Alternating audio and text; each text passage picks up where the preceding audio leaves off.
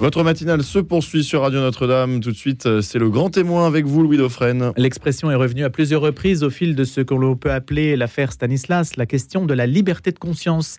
Celle-ci est-elle respectée dans les établissements dont la raison d'être les engage à éduquer les âmes, à faire infuser un message, à produire une attitude devant la vie? À la vérité, les établissements sont nés de la même démarche, les établissements publics, j'entends, qui est simplement euh, concurrente. Cet épisode nous amène à reposer plus largement la question de la liberté telle que l'Église s'y est confrontée, en particulier depuis la Révolution.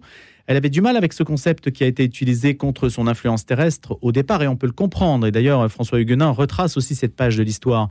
Les choses ont changé au tournant des années 60 et l'institution est passée du rejet de la liberté politique et religieuse à son acceptation. C'est cet angle-là que l'on va étudier aujourd'hui.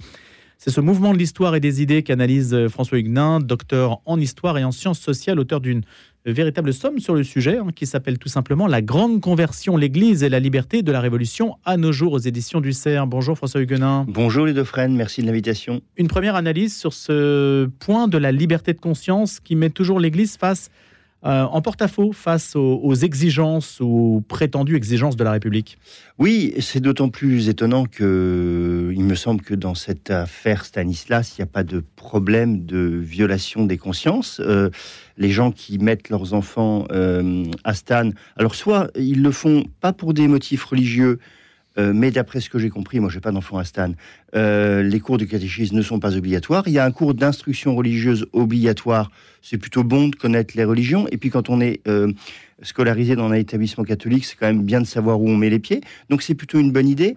Euh, la liberté de conscience me paraît euh, respectée de ce point de vue-là. Ce qui est étonnant, c'est que. Louis Manarange l'a rappelé hier sur notre antenne. Louis Manarange, que, euh, qui est quelqu'un de très bien, l'a rappelé effectivement. Ce qui me paraît très étonnant, c'est qu'il y a toujours comme ça des, des, des poussées de d'acné laïciste régulièrement.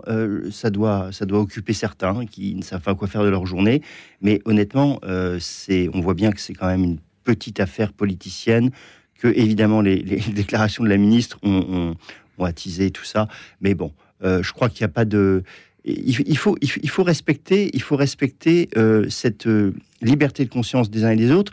Et puis je pense qu'aujourd'hui l'école est un sujet suffisamment fondamental. Il faut rebâtir l'école pour que public et privé puissent peut-être travailler ensemble pour rebâtir euh, un lieu qui fasse que nos enfants sachent par exemple lire, écrire et connaissent l'histoire de France à la fin du primaire. Ce serait une bonne idée, n'est-ce pas Louis Dauphren On va la laisser justement en débat, cette idée. L'idée de fond, le sujet de fond, François Huguenin, c'est l'Église est un obstacle à la liberté.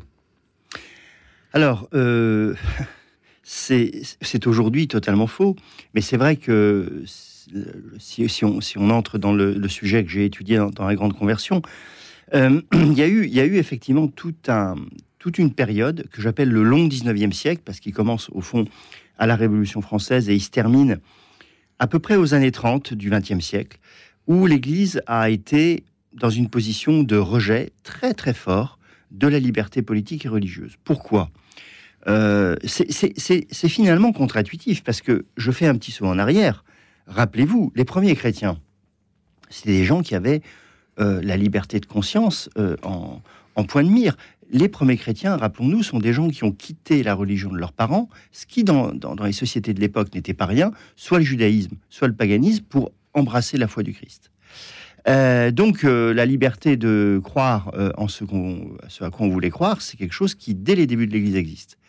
Évidemment, la Révolution, il y a un petit problème. La Révolution française se fait au, nom de grands idéaux, notamment la liberté. Et très vite, elle se traduit par une violence antichrétienne et spécifiquement anticatholique absolument inédite en Europe. On n'avait jamais vu ça depuis les persécutions de l'Empire romain. Euh, et donc l'Église ne le prend pas très bien.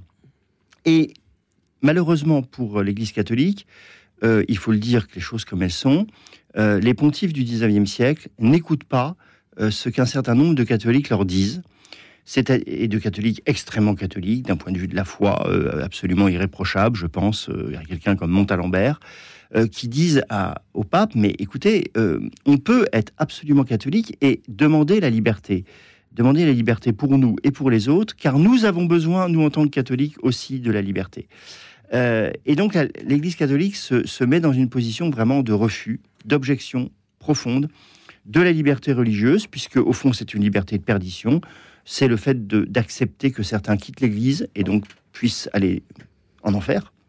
Et puis un refus, là, euh, très politique, euh, de la liberté politique, qui, qui, qui au fond épouse les thèses de la pensée réactionnaire telle qu'elle est née après la Révolution dont le syllabus sera le, point le plus l'apogée? Oui, le syllabus, il y, a, eu quand même l'encyclique de Grégoire, XVI, pardon, Mirarivos en 1832, qui était quand même pas mal du tout dans le genre refus absolu de la liberté de conscience et de toute forme de liberté politique et religieuse. Et il y a eu effectivement le syllabus en annexe à l'encyclique Quanta Cura de Pie IX en 1864. Ça a été deux temps très très forts de rejet véritablement de l'Église. Rejet y compris donc du latitudinarisme donc le fait de choisir sa religion. Et oui, euh, et là encore, c'est étonnant parce que, euh, en fait, les premiers chrétiens l'avaient bien fait. Les premiers chrétiens l'avaient bien fait. Mais évidemment, alors les, mauvaises, les, mauvaises langues disent bah oui, l'Église veut bien qu'on change de religion quand c'est quitter une autre religion pour le christianisme, mais dans l'autre sens, elle n'est pas tout à fait d'accord. Et dans cette critique, il y a une part de vrai. Et il y a une part de vrai parce que effectivement, euh, il y a une peur, euh, une peur euh, qu'on peut comprendre des papes se disant dans un moment de déchristianisation qui les prend de court. Hein, vraiment, ils l'avaient pas vu venir. Et pourtant, dès le XVIIIe siècle, on aurait pu le sentir. les papes se disent, mais en fait, si on, si on ouvre les vannes, on va envoyer à la perdition des pauvres gens, des pauvres âmes dont nous avons la charge. et il y aura, enfin, peut-être pas aller trop vite, mais je ne sais pas, mais il va y avoir un mouvement qui va à la fois reconsidérer la question de, du rapport de l'Église à la liberté et qui il va aussi reconsidérer la question du rapport de l'Église par rapport au salut. Est-ce qu'il faut absolument, nécessairement être dans les frontières visibles de l'Église, c'est-à-dire être baptisé et puis pratiquant euh, pour être sauvé, ou est-ce que le salut du Christ, par le Christ, le salut de Dieu, peut aussi prendre des voies qui nous sont mystérieuses, puisque nous ne sommes pas Dieu, ni vous ni moi, ni ceux qui nous écoutent. Alors justement, détailler ce mouvement qui nous amène à quand même cette révolution conceptuelle forte en finalement peu de temps au regard de l'histoire de l'Église, de la longue histoire. Oui, euh, ce mouvement, en fait, euh, bon, les, les, les, les catholiques, euh, les libéraux en politique qui sont catholiques prêchent dans le désert pendant plus d'un siècle. Et puis, il y a, y, a, y a, un événement majeur qui se passe en Europe dans les années 20 et 30, c'est ce qu'on appelle l'apparition des totalitarismes. Je rappelle à, nos, à ceux qui nous écoutent, 1917, révolution russe, instauration d'un régime communiste en Russie. C'est pas un pays catholique, mais enfin, quand même, c'est un pays chrétien. Deuxièmement, 1923, ça concerne de près les papes, puisque c'est en Italie, prise du pouvoir par les fascistes qui sont à Rome, donc qui encerclent le Vatican. Et puis, Troisièmement, évidemment, comme tout le monde le sait, 1933, arrivée au pouvoir euh, d'Adolf Hitler et du nazisme. Ces régimes, le pape de l'époque, qui est le pape Pie XI, qui est loin d'être un libéral, qui est plutôt un pape réactionnaire, euh, mais qui est un grand pragmatique et qui est un homme intelligent, il se rend compte que c'est un véritable péril pour l'Église. Euh, que les chrétiens, finalement, ont moins de problèmes à vivre dans des démocraties libérales comme la France, l'Angleterre, ne parlons pas des États-Unis où ça se passe très bien depuis toujours, euh, que, euh, que dans ces pays totalitaires. Et donc, on commence dans les textes de Pie XI et de Pie XII pendant la guerre à parler de liberté des religions, de liberté des consciences, et puis même un jour de liberté de conscience, euh, comme un petit peu par inadvertance. Mais je dirais que ni Pie XI ni Pie XII n'ont encore l'appareil intellectuel pour faire ce que fera le Concile Vatican II. Et ce que fera le Concile Vatican II, il le doit, je crois, à un certain nombre de penseurs, soit des philosophes comme Jacques Maritain, soit des théologiens comme Henri de Lubac, mais je pense aussi à quelqu'un comme euh, Joseph Ratzinger, euh, tout jeune à l'époque, qui travaille sur ces questions. Et le Concile Vatican II a à sa disposition des pensées qui ont parlé de cette question de la liberté et qui disent qu'au fond, la liberté n'est pas l'ennemi de la religion catholique, mais qu'elle est son allié. Que va dire le Concile? Le Concile va dire une chose, enfin deux choses fondamentales. Va dire d'abord que la liberté politique et religieuse, et d'ailleurs la liberté religieuse est une liberté politique, c'est une liberté d'immunité. C'est-à-dire que personne, dans aucun, dans aucun État, ne peut être inquiété par l'État, par les pouvoirs publics, par la police, pour être très clair, parce qu'il veut pratiquer telle ou telle religion, parce qu'il a telle ou telle. Quelle que soit sa religion. Quelle que soit sa religion. Et ça protège tout le monde. La deuxième chose qui est dite, c'est que la raison qui explique cela, et c'est ça qui avait manqué au pape précédent, c'est une notion qui nous est familière à nous aujourd'hui en 2024, c'est la dignité de la personne humaine. Et la fameuse déclaration sur la liberté religieuse qui va être votée par le Concile s'appelle Dignitatis Humanae, donc justement la dignité de la personne humaine, et que c'est au nom de cette dignité de la personne humaine, on dira plus tard, on expliquera plus tard, créé à l'image et à la ressemblance de Dieu, comme nous dit la Bible, que l'homme, quel qu'il soit, mérite que l'on lui reconnaisse cette liberté fondamentale euh, qui est de l'ordre de sa conscience, euh, qui est de l'ordre de, en fait, qui est, de l'ordre de, ce qu'il y a de plus vital en lui. Est-ce la liberté de se tromper? Alors c'est une vraie, c'est une bonne question parce que ça dépend comme on entend cette expression. Euh, pourquoi c'est une très bonne question? Parce que pendant très longtemps, une des raisons pour lesquelles l'Église a refusé cette liberté, c'est qu'elle disait euh, seule la vérité a des droits, l'erreur n'a pas le droit. Il n'y a pas de liberté de l'erreur. Il n'y a pas de droit à l'erreur. Il n'y a pas de droit à l'erreur. Sauf que, en fait, c'est une manière de voir qui est philosophiquement fausse. Il n'y a pas de droit ni à l'erreur ni à la vérité. Il n'y a des droits que des personnes. Donc, si, l'idée c'est la liberté de se tromper, non. Mais si c'est la liberté de la personne qui peut se tromper, c'est oui. C'est une nuance, c'est plus qu'une nuance. C'est dire que la liberté elle concerne les personnes, elle ne concerne pas les idées euh, qu'elle propose. Et d'ailleurs, la déclaration sur la liberté religieuse, contrairement à ce qu'on dit pendant très longtemps et ce que disent parfois encore euh, des courants intégristes qui ne l'ont pas lu, dit très clairement que la seule véritable religion, c'est la religion catholique. Donc il n'y a aucune ambiguïté sur la vérité de la religion chrétienne. Mais en revanche, il y a une articulation possible entre la vérité et la liberté. Et je dirais même que on ne peut pas penser que les hommes peuvent chercher la liberté autrement que librement. C'est aussi ce que nous chercher la vérité. Pardon, chercher la vérité autrement que librement. Euh, on ne cherche pas la vérité sous la contrainte ou alors on fait semblant. Ça n'a pas de sens. Ça n'a pas de sens. Et c'est malheureusement des modèles qu'on a connus, euh, notamment dans les pays totalitaires, où tout le monde répétait une sorte de catéchisme, soit communiste, soit autre chose. Une sorte de secte, en fait. Du sectarisme et, du lavage de cerveau. Ce n'est évidemment pas cela que l'Église veut pour ses enfants et pour tous ceux qui peuvent rentrer dans l'Église. C'est une démarche volontaire, libre, d'adhésion à la foi chrétienne. C'est un choix, hein, quand même. Et, même nous qui, pour certains C'est tout misé, euh, François Huguenin, c'est tout misé sur la responsabilité de l'homme. Oui, je crois que c'est un. Euh, alors, avec la grâce de Dieu, hein, euh, nous, nous, le savons bien, euh, tout seul, nous ne pouvons pas grand-chose, mais c'est effectivement considérer que l'homme est capable de ce chemin, et que, d'une part, et que d'autre part, nous autres humains, nous ne sommes pas bien placés pour juger le chemin de nos, frères ou de nos prochains. nous ne savons pas. Nous ne savons pas ce qui se passe dans leur fort interne. Et que se passe-t-il dans le cœur même de quelqu'un qui ne va jamais à la messe, qui apparemment ne se pose pas de questions? Qu'est-ce qu'on sait de ce qui se passe dans des tiraillements intérieurs, des espérances, des choses qui n'arrivent peut-être pas à advenir au fond de, son âme. Et ça, je pense que c'est important aussi toujours d'avoir ça en tête. Euh, seul Dieu sait. Parfois, il sait mieux que nous ce qui se passe au plus profond de notre cœur. Euh, donc, il y, a vraiment cette idée euh, importante que oui, la liberté est importante, et je dirais aussi une autre chose que l'Église a découverte, parce que c'est une, c'est une question aussi, une question de pensée politique.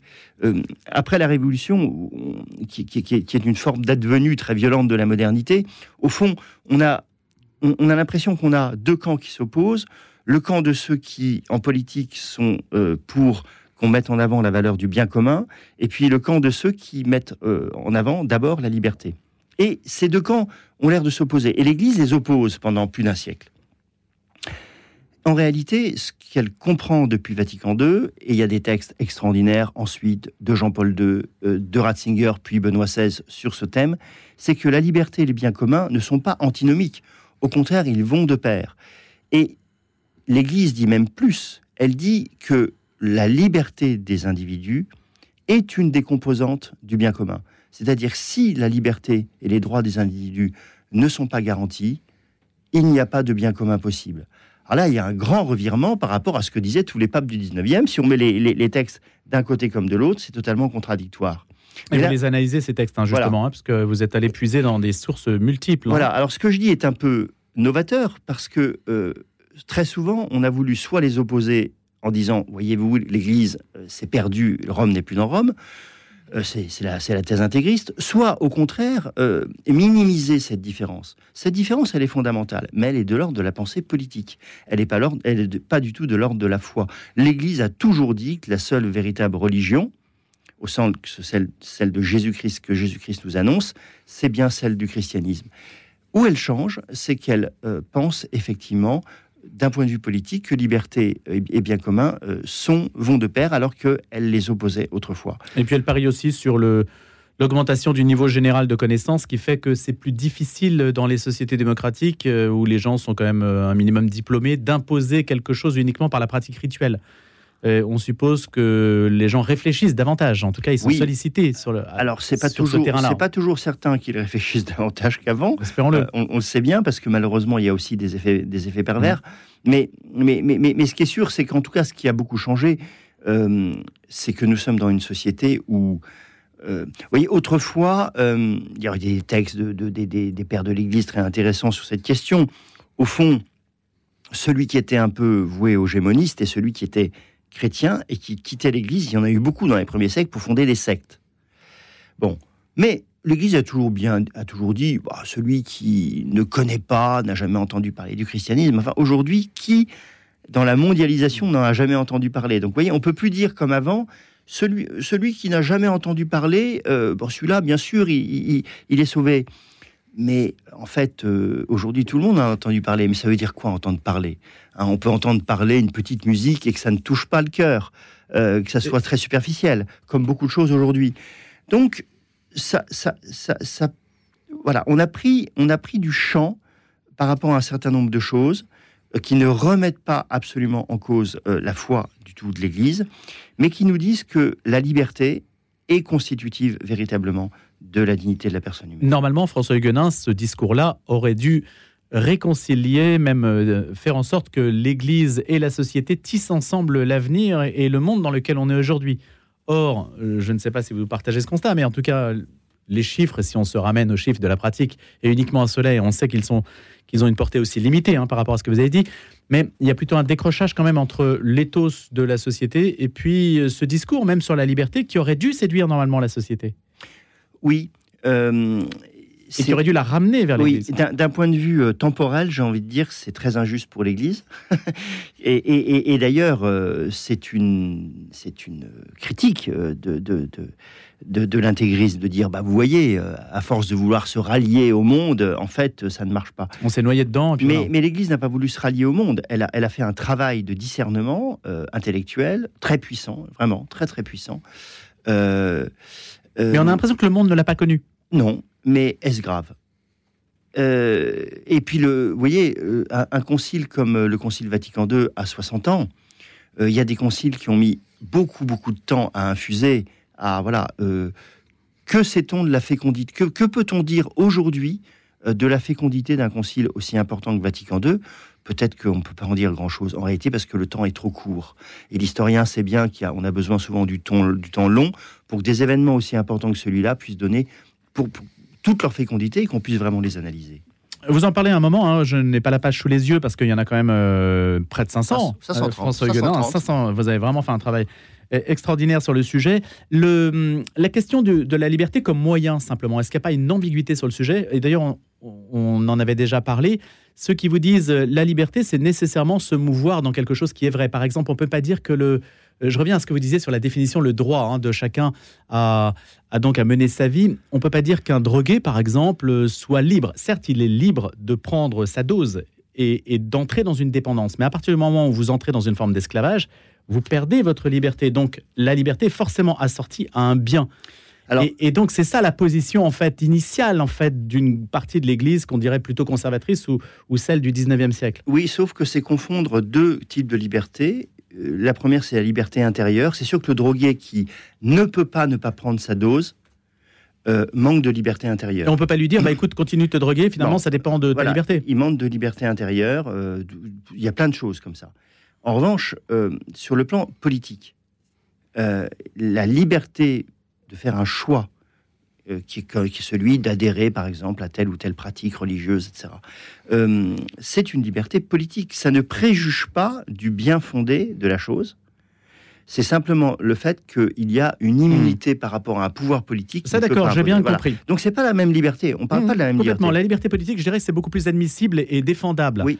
Euh, sur la question simplement de, de l'articulation entre vérité, liberté et bien, oui, euh, bah, euh, si, on parle donc de, cette question de liberté intérieure, nous pouvons être certains que nous serons totalement libres dans la vérité et en, étant, en faisant le bien euh, dans le royaume.